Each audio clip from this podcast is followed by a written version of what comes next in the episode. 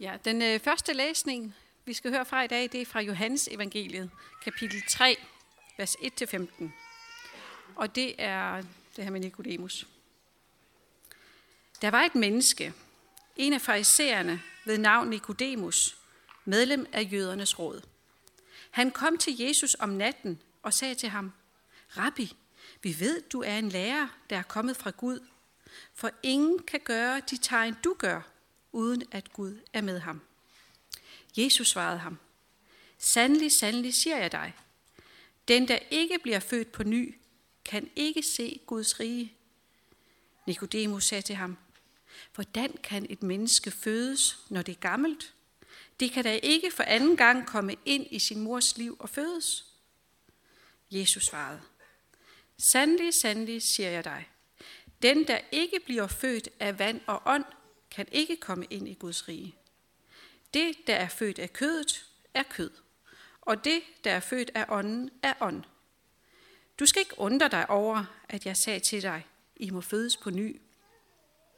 Vinden blæser, hvorhen den vil, og du hører den suse, men du ved ikke, hvor den kommer fra, og hvor den farer hen.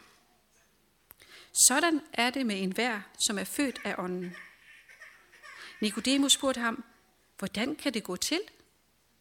Jesus svarede, du er lærer i Israel, og forstår ikke det? Sandelig, sandelig, siger jeg dig. Vi taler om det, vi ved, og vi vidner om det, vi har set. Men I tager ikke imod vort vidnesbyrd. Tror ikke, når jeg har talt til jer om det jordiske? Hvordan skal I så tro, når jeg taler til jer om det himmelske? Ingen er steget op til himlen, undtagen den, der steg ned fra himlen, menneskesynden. Og ligesom Moses ophøjede slangen i ørkenen, sådan skal menneskesynden ophøjes, for at enhver, som tror, skal have evigt liv i ham. Amen. Tak, Majbrit. Den sidste detalje i det, Majbrit hun lige læste, det skal vi høre baggrunden for nu. Og det er i 4. Mosebog, kapitel 21, vers 4-9. Så brød de, og de det er israelitterne ude i ørkenen, de brød op fra bjerget Hor i retning mod Sivhavet for at gå uden om Edom. Undervejs mistede folket tålmodigheden og talte imod Gud og imod Moses. Hvorfor har I ført os op fra Egypten for at dø i ørkenen? Her er jo hverken brød eller vand, og vi levede ved den elendige føde. Men Herren sendte slanger, som bed folket, og mange israelitter døde. Der kom folket til Moses og sagde, vi har syndet, for vi har talt mod Herren og mod dig. Bed til Herren om, at han skal fjerne slangerne fra os. Moses bad for folket, og Herren sagde til Moses, lav en slange og sæt den på en stang. Enhver, der er blevet bidt, og som ser på den, skal beholde livet. Så lavede Moses en kobberslange og satte den på en stang. Hvis nogen så blev bidt af en slange og rettede sit blik mod kobberslangen, beholdt han livet. Det er Guds ord til os i dag. Lad os kort bede sammen. Kære himmelske far, jeg beder dig om, at du må åbne vores ører og hjerter og sjæl og sind for, hvad du vil sige til os. Jeg vil også bede dig for alle børnene, der nu er gået til børnekirke. Vil du også tale til dem og lade dem få lov til at få et glimt af, hvem du er til børnekirke og til juniorkirke i dag. Det beder vi dig om, Jesus, i dit eget hellige navn. Amen.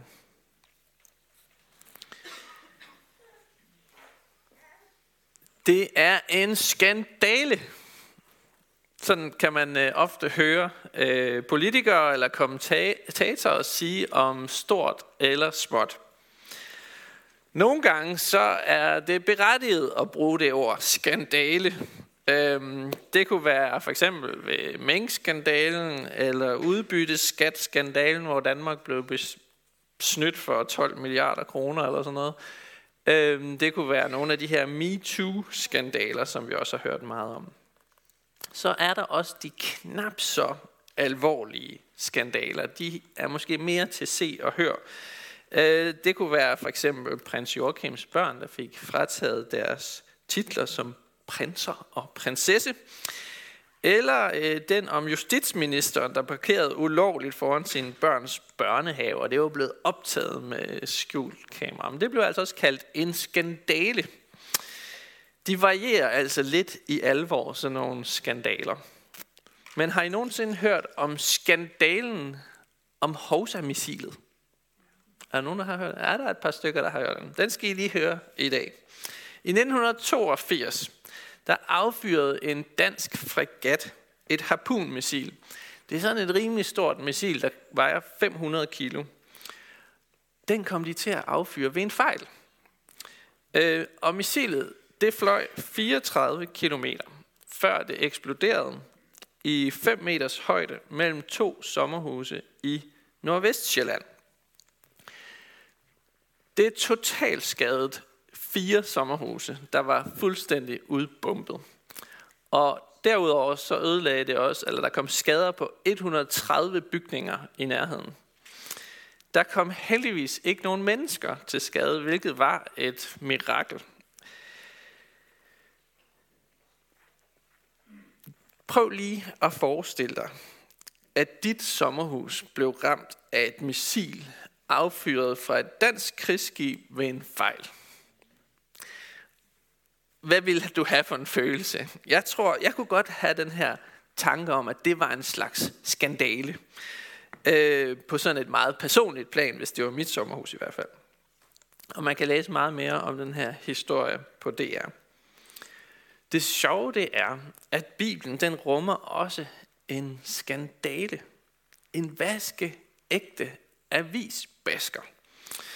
Paulus han bruger på et tidspunkt ordet skandalon om det her til at forklare det. Og det er deraf, vi har vores eget ord, skandale. Det betyder egentlig snublesten på græsk. Altså noget, man vælter over, noget, man støder sig på, noget, man slår sig på. Og han skriver sådan her: Kristus som korsfæstet er en skandale. Kristus som korsfæstet er en skandale. Noget, vi støder os på. Noget, vi slubler over. Noget, vi slår os på. Korset er den skandale, som vi skal se nærmere på i dag.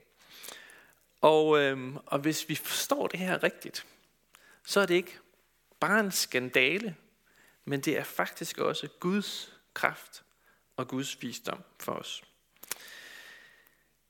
Så der har lagt i kakkelovnen til noget godt i dag. Men først så skal vi dykke ned i den her meget spændende beretning om korslangen ude i ørkenen i Fjerde Mosebog, som handler om, hvordan Gud møder os i vores oprør imod ham. Vi hører de her israelitter, der gør oprør. De råber op og vil ikke finde sig i det. Og hvad gør Gud så? Det er det, vi skal kigge på. Det er egentlig en ret enkel historie i 4 dele. For det første, så er der den her folkets oprør og vrede imod Gud. For det andet, så er der Herrens dom over synden, de har begået.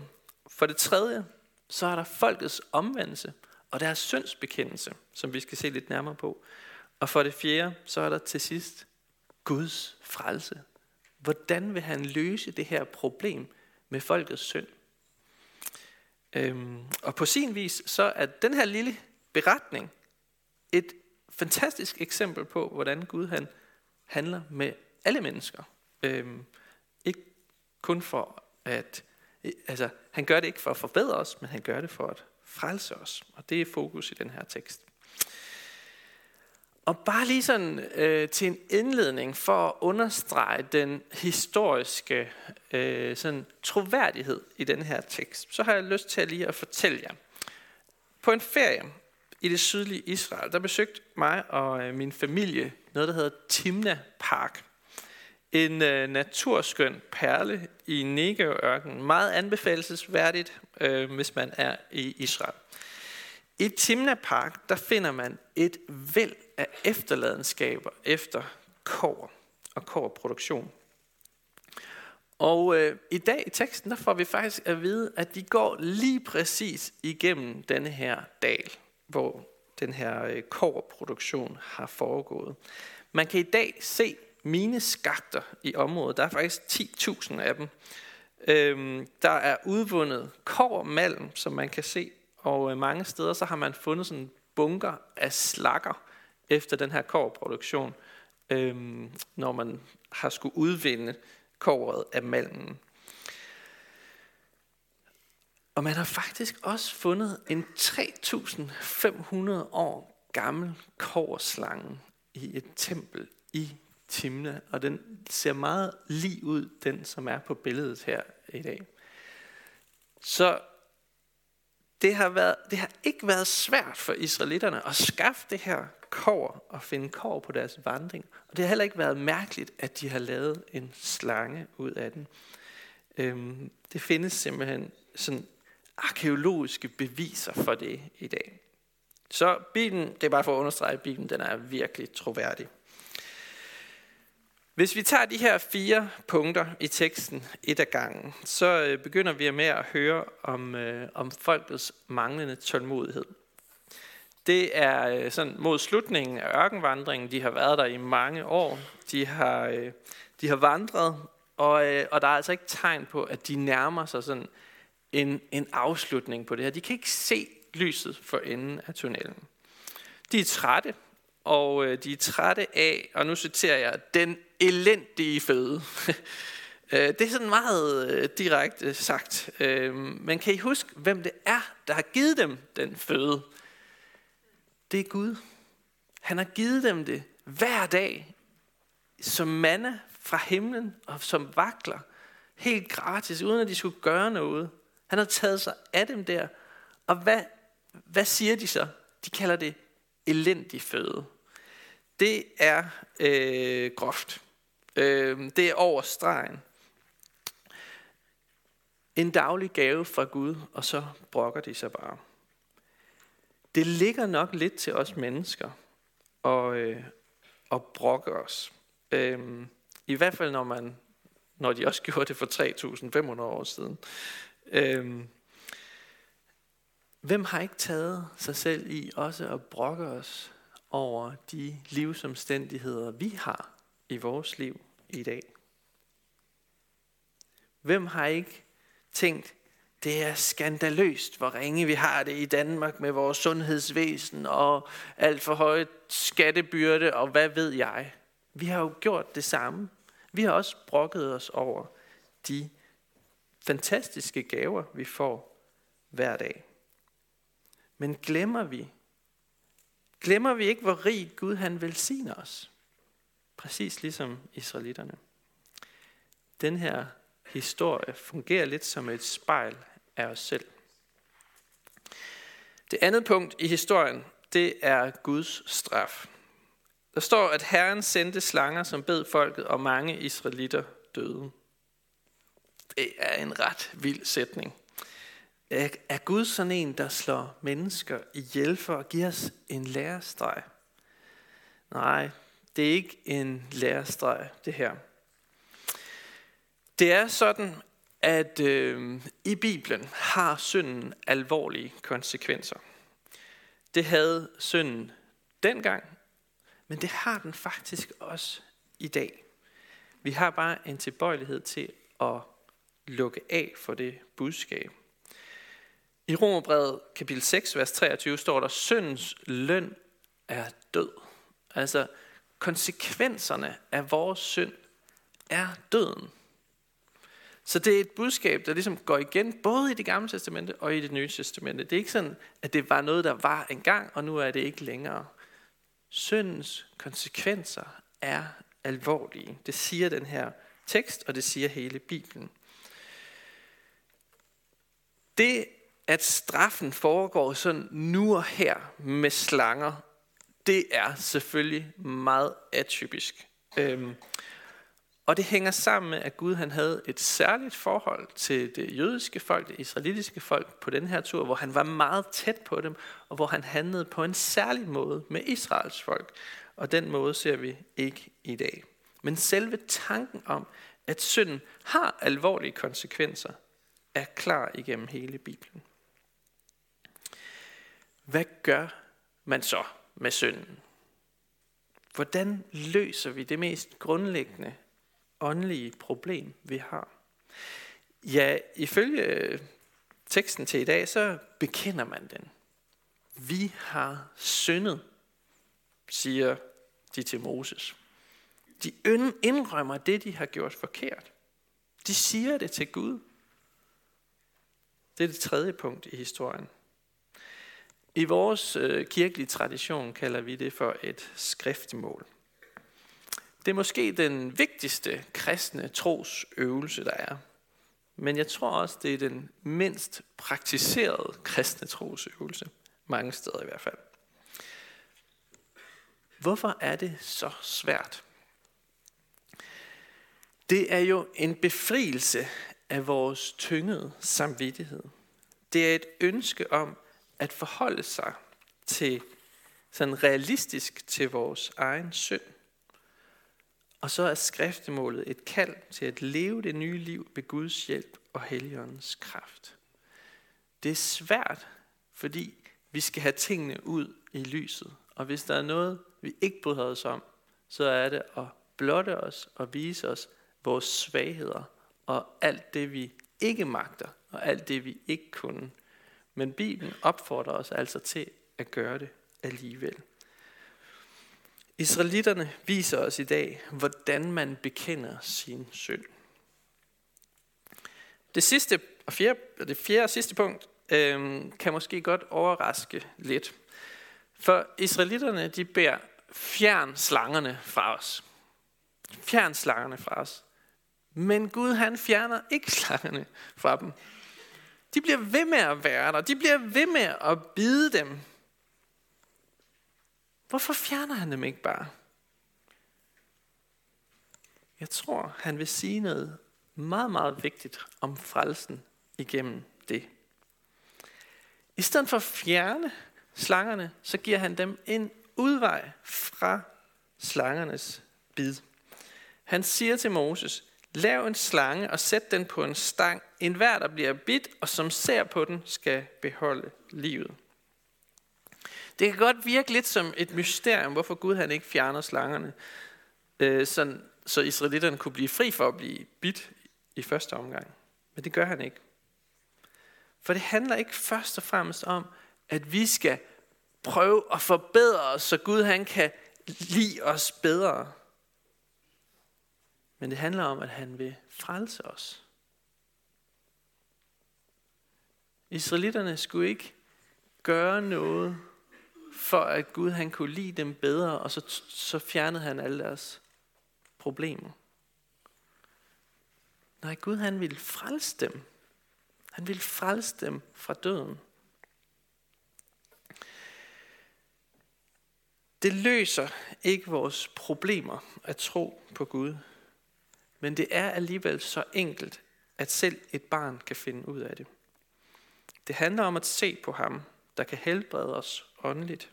Det handler om at have tillid til ham, selvom vi er blevet bidt af synden, og det gør ondt. For tro, det er at have tillid til Jesus. Og den tillid, den opbygges ved at se på ham, høre på ham, bede til ham. Og det er det, Gud beder israelitterne gøre. Se hen på slangen. Jeg tror, vi alle sammen kender til det at have slanger i vores liv, sådan i overført betydning. Oplevelser, der gør ondt at tænke tilbage på. Afhængigheder, der ikke vil slippe sit bid i os. Synder, vi falder i igen og igen. Konflikter, der blusser op og spreder sig i vores sind som en gift. Eller en torn i kødet, sådan som Paulus taler om det i et af sine breve. Det kan være noget, vi har bedt Gud om at blive sat fri fra, men som vi stadig kæmper med i den her brudte og faldende verden, som vi stadig lever i. Jeg siger ikke, at de ting er sendt af Gud. Jeg tror, situationen er en anden for os i dag, end det var for israelitterne i ørkenen. Det er ikke Guds dom over os, når vi møder modgang. Fordi det nye testamente fortæller os, at Guds dom kommer på den yderste dag. Når Gud han ikke fjerner slangerne i vores liv, så er det en påmindelse til os. En påmindelse om ikke bare at klare det hele selv, men at se hen på ham. Og sætte vores lid til ham. Fæstne vores blik på ham, og lad ham være vores håb. Prøv for eksempel at tænke på Moses, da han stod foran det Røde Hav. Hvis han havde tænkt, hvis vi nu begynder at svømme ud over det Røde Hav, så kan det være, at vi kan klare det her selv. Men han vidste nok også godt, at hvis de forsøgte det, så ville de drukne nogle få hundrede meter ude i vandet. Det Moses og folket havde brug for der, det var, at Gud han greb ind og banede en vej igennem havet, så de kunne komme over på den anden side ved Guds hjælp, og ikke ved deres egne kræfter. Vi har en tendens til som mennesker at ville det hele selv. Men det ender i en katastrofe. Vi tror godt, vi kan svømme over det der hav. Men det kan vi ikke. Vi har brug for, at Gud baner en vej gennem havet. Vi har brug for en udvej. Og det samme galt israelitterne, da de blev angrebet af slanger ude i ørkenen. De havde brug for en udvej, og den udvej, det var at kigge hen på slangen, på staven. Og det samme gælder for os. Noget, der virkelig kan undre i den beretning, vi har hørt i dag, det er, hvorfor er det frelsende symbol i denne her fortælling en slange? Strider det ikke imod meget af det, vi ellers ved om slanger i Bibelen? Vi hører i begyndelsen i 1. Mosebog kapitel 3 ved syndefaldsberetningen, at slangen var det snedigste dyr af alle de skabte dyr. Og den fristede Adam og Eva. Og i den sidste bog i Bibelen, så hører vi, der hører vi om den gamle slange, som er Satan og djævlen. Så hvordan kan det være, at Gud siger til Moses, at han skal lave en slange og sætte den på en stav, så de kan beholde livet? Det lyder jo helt forkert. Men her der får vi hjælp af evangelieteksten til i dag. For i samtalen med Nikodemus, som vi også lige har hørt, der fortæller Jesus om korslangen i ørkenen. Og så siger Jesus noget ejendommeligt. Noget, man godt kan snuble over. Noget, man godt kunne kalde en skandale. For han siger, ligesom Moses ophøjede slangen, satte den her slange på en stav, sådan skal menneskesønnen ophøjes. For at enhver, som tror, eller for at enhver, som ser på ham, skal have evigt liv. Slangen i ørkenen er altså et billede på Jesus på korset. Og nu bliver det lidt ekstra teologisk, men prøv at følge med alligevel.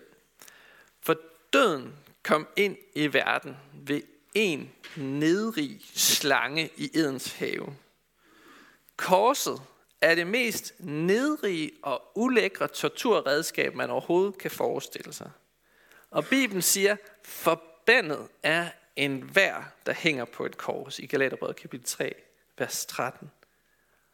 Og i 2. Korinther kapitel 5 står der, ham, der ikke kendte til synd, har Gud gjort til synd. Det er korsets skandale. Gud tog den straf, som Guds modstander skulle have haft. Slangens plads. Ham, der var fuldstændig syndfri og ren, han blev gjort til synd. Han tog slangens plads. Han tog min plads. Han tog din plads. Vi var fjender af Gud, men er blevet købt fri med hans blod. Så det giver perfekt mening, at det er en slange, der hang på staven i ørkenen. For det viser os, at Jesus tog straffen for al ondskab, al synd og al løgn. Selv den mest nedrige. Og han blev en forbandelse for vores skyld. Det er ikke fordi, man behøver at forstå alt det her sådan fuldt ud og i alle detaljer for at tro på Gud.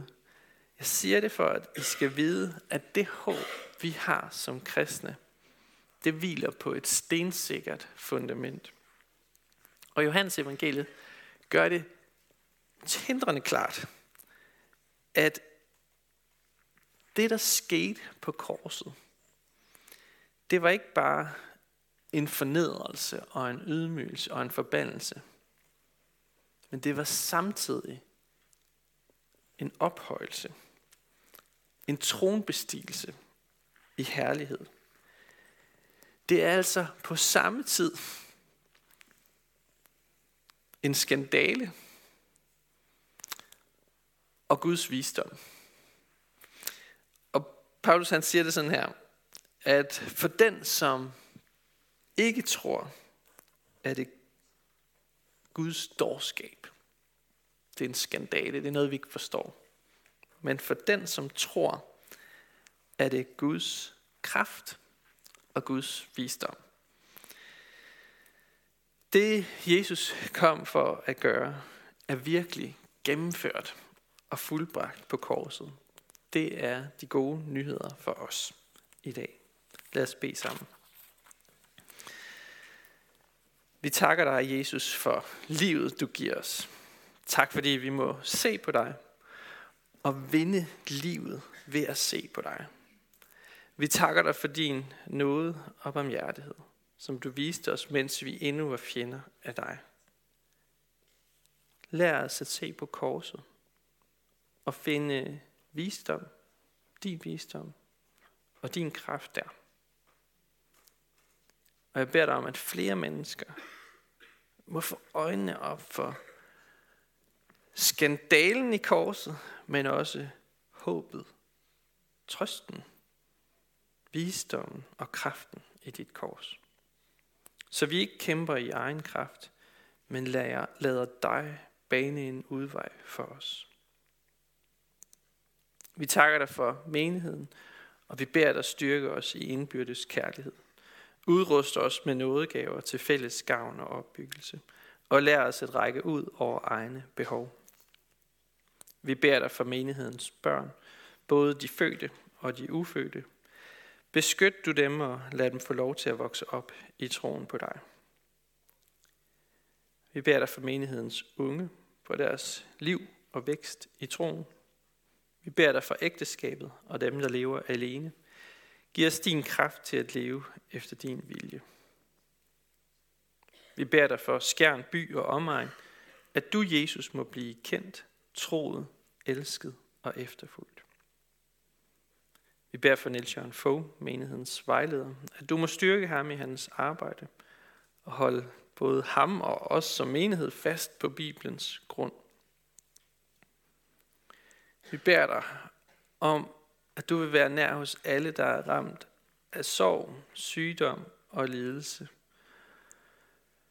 Giv os mod til at være til stede og visdom til at lindre smerten hos hinanden. Hør os, når vi i stilhed hver især beder for en, vi kender.